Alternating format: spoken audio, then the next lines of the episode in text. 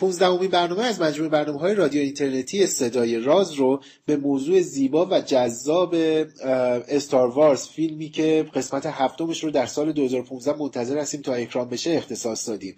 توی این برنامه مهمان عزیزی داریم سمیه کرمی از گروه ادبیات گمان زن آکادمی فانتزی که در حقیقت ناشر ماهنامه شگفتزار هست و در حوزه علم و تخیل و فانتزی فعالیت می‌کنه. من پژمان نوروزی و پوریا نازمی از دو سوی اقیانوس برنامه 15 هم رو برای شما مهیا کردیم Have you felt it?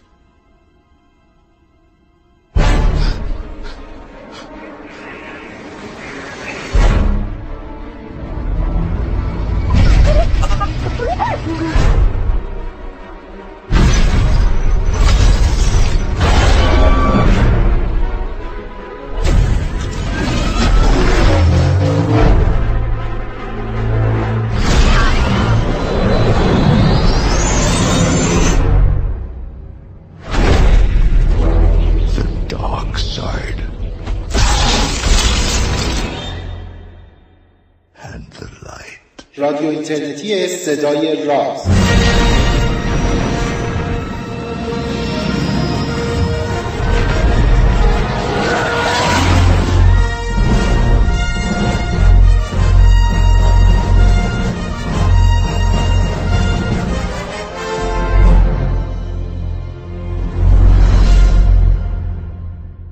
بچه این جنگ ستاره ای درسته یا جنگ های ستاره یا جنگ ستارگان؟ مسلمان جنگ ستارگان که اشتباهه. اشتباهیه که مصطلح شده. فکر کنم که جنگ های ستاره ای اگه بخوایم ترجمه بکنیم باید درست تر باشه. البته این داستان در واقع برمیگرده به اون ایده هایی که دیدگاه مختلف ترجمه دیگه. واقعیتش اینه که جنگ ستارگان درسته که غلطه ولی غلط درستیه به نظرم به خاطر اینکه هم خوش آهنگ هم جا افتاده. است همین که خود کلمه اصلی هم در واقع جنگ های ستاره است. یعنی اگر بخوایم کلمه به کلمه ترجمه کنیم. واسه همین به نظرم ترجمه غلط درستیه. یعنی از اون جاهاییه که حالا به هر حال هم مفهوم میرسونه و همین که خوبه یعنی به نظرم حتی, حتی خوشاواتر از جنگ های ستاره ایه چی؟ میگم حتی خوشاواتر از اینه که بگیم جنگ های ستاره ای ضمن که همین یه بحثی هم هست. اخیرا اتفاقا یکی از دوستان مقاله مفصلی نوشته بود راجع به ترجمه عناوین فیلم ها و اینکه خب چیزهای مختلفی راجبش بگم میره. گاه گداری واقعا ترجمه های دقیق شاید خیلی هم درست نباشه. در این مورد درسته ترجمه یک به یک نیست. ضمن که حالا من نمی‌دونم که خود کلمه استار وارز هم واقعا شاید اگه ترجمه درستش باشه یا تو انگلیسی اصلا معنای چیز داره یا نه. ولی به نظرم ترجمه خوبی بودش و خود این ترجمه هم حتی کمک کرد به اینکه توی زبان فارسی زبون هم جا بیفته. شاید بهتر از جنگ های ستاره یا جنگ ستاره ها یا همچین چیزی. آره.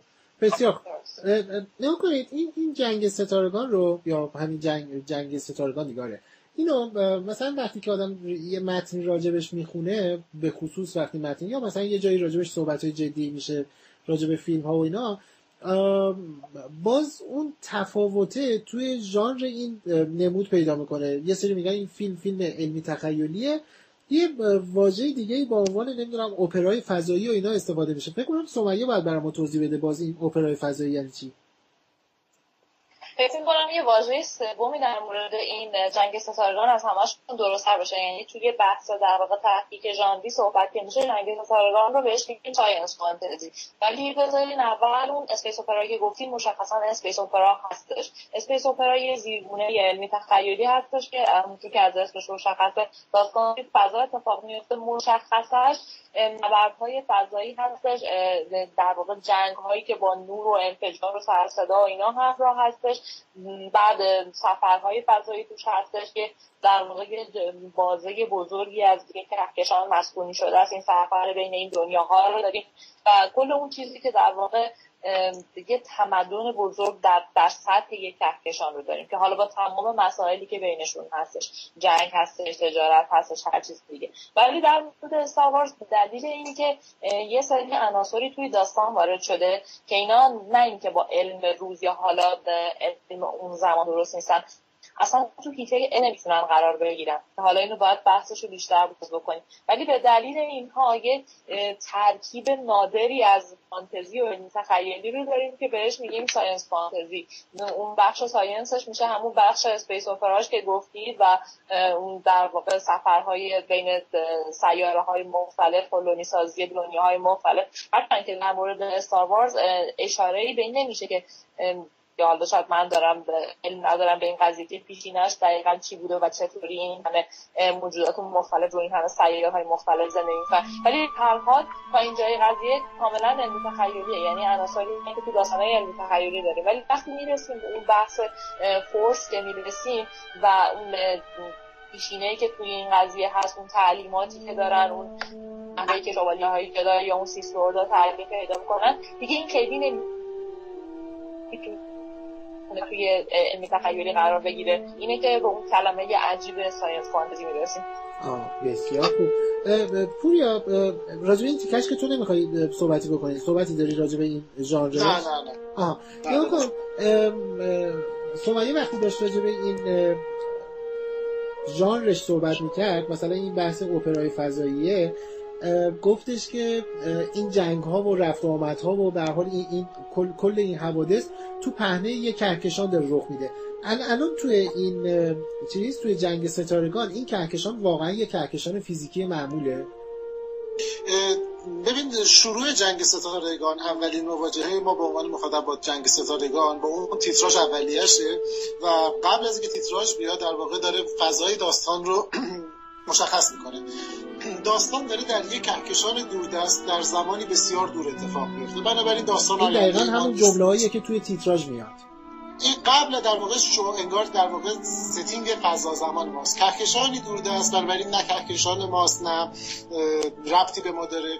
جایی در دوردست اتفاقها افتاده و همینطور که نور سفر می‌کنه در طول زمان بعد از گذشت حالا هر زمانی بسیار طولانی این نور به ما رسیده و خبر رو داره برای ما میاره. بنابراین در یک کهکشان دیگه است. آره یک کهکشان فرضی رو تصور می‌کنن و البته کهکشان فرضی که میگم بعد از جنگ ستارگان و بعد از در واقع توسعه هایی که پیدا کرد الان نقشه دقیقی داره. شما می‌دونید که با یک کهکشان مارپیچی سر کار دارید با یک در واقع سعی پراکندگی سیارات روش جاش مشخص شده. شما می‌تونید این نقشه رو ببینید. حالا ما یه نسخه از این رو صفحه فیسبوک و سایت می‌ذاریم که دوستان آره اون نقشه اون نقشه معروف کهکشان جنگ ستارگانی که تمام این سیاره های عجیب و غریب روش جاش نمایش داده شده و اینها و حتی نمونه هایی که مسیرهای جنگ ها و حرکت ها و اینا هستش و اینو می‌تونیم روی فیسبوک بگذاریمش.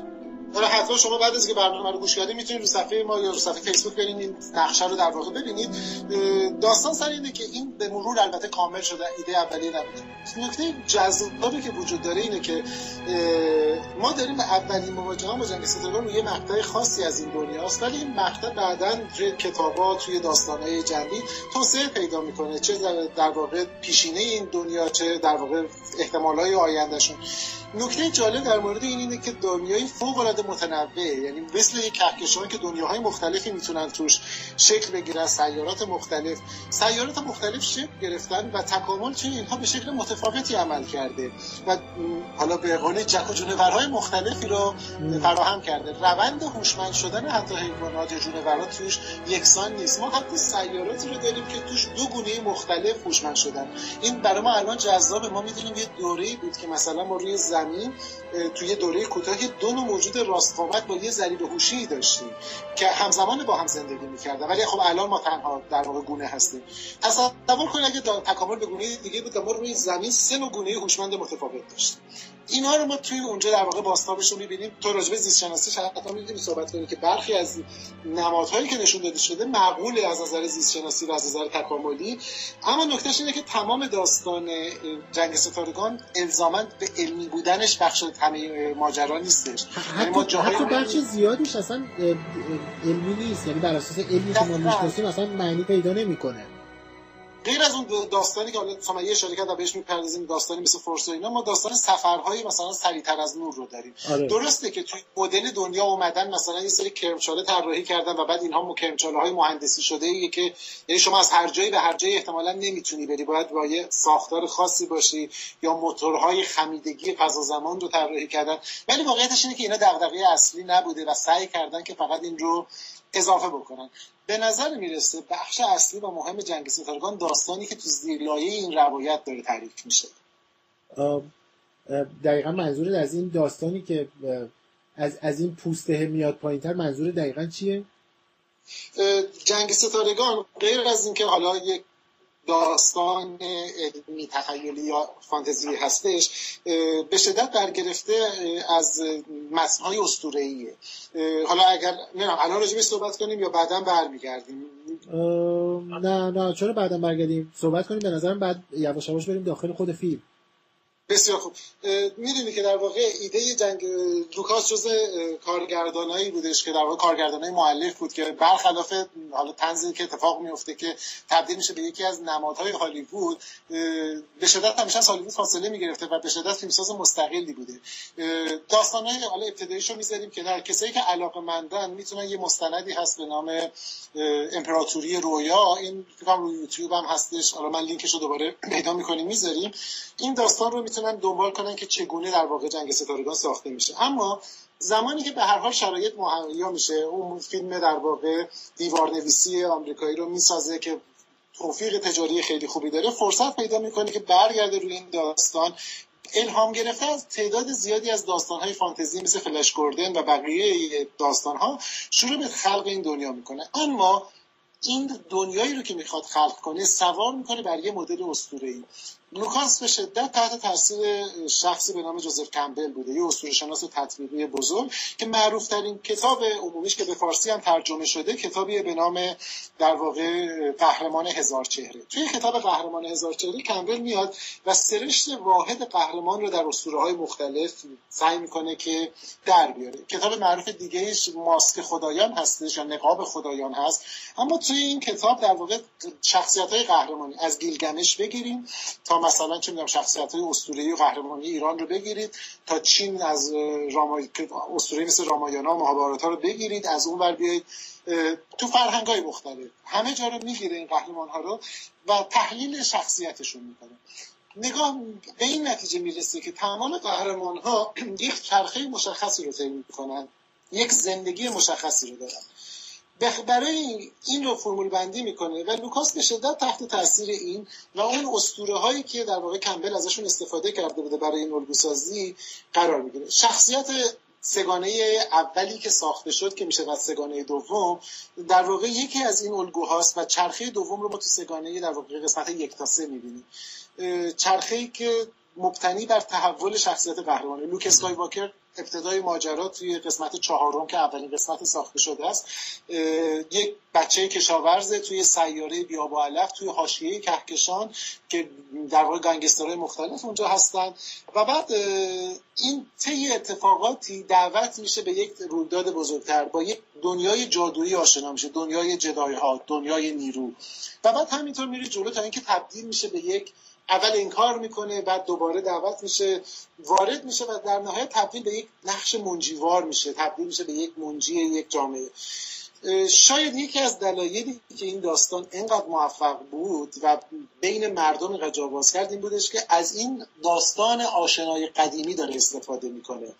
بعدها یه مصاحبه معروفی رو جوزف کمبل انجام میده به نام قدرت کتابی به نام قدرت استوره که این کتاب هم به فارسی ترجمه شده. اگر دوست داشته باشن کسانی که گوش میدن برنامه من به شدت توصیه می‌کنم. اصلا مصاحبه تو مزرعه اسکای واکر مزرعه خود لوکاس برگزار میشه و اونجا تعریف می‌کنه که چطور اسطوره های مختلف شروع میشه و توی جنگ ستارگان میاد. اونجا ادعا می‌کنه که به نوعی جنگ ستارگان جز معدود اسطوره های دوران مدرنه که ساخته شده. یعنی از یک فیلم فرهنگ عامه ارتقایش میده به یک اسطوره و تمام ویژگی هایی که داره. و البته فارغ از این دنیای ای و دیدگاه های حالا روانشناسی که توش وجود داره فیلم به شدت فیلم سیاسی و اجتماعی هست. من خیلی حرف زدم اینو می‌ذارم بعدا دیگه رو الان رو فیلم کنی من رفتم. آره آره من نگران بودم که الان برنامه تموم میشه دیگه باز تایمش. آره. یه سوال خیلی به نظر حتی شاید ظاهرش خیلی شخصیه. چرا جنگ ستارگان برای تو می‌تونه جذاب باشه؟ به عنوان کسی که خیلی جدی و تخصصی به دنبال موضوع و فیلم و ادبیات علمی تخیلی و نمی‌دونم اینها هستی. فکر می‌کنم شاید دلیلش این باشه که یه تعداد زیادی از چیزهایی رو که علاقمندی من به عنوان آدم علاقمند جان هستم یه جا جمع کرده. یعنی این بحث حالا این بحث تنوع موجوداتی که وجود دارن اون بحث در واقع فضایه به طور خاص اینکه برای ماهایی که علاقمند علمی تخیلی هستیم یه بخش از این علاقمندیمون به اون آینده ای هستش که احیانا ما بتونیم این سفرهای فضایی رو داشته یعنی برای هممون یک گمان زنی دوست داشتنیه. یه روزی که این اتفاق بیفته. حالا درست که علم فیزیک میگه که یه همچین امکانی وجود نداره. ما نمی‌تونیم سفر با سرعت نور داشته باشیم. اصلا واقعا هیچ وقت یه روزی نیست که بتونیم اینجوری کهکشان رو کنی بکنیم. ولی به هر حال گمان زنی شیرینیه ولی از اون گذشته من فکر می‌کنم که کنار این قضیه که اینو داریم در واقع اون دایه زیرینه که صحبتش بود شاید بخش اصلی قضیه باشه. اینکه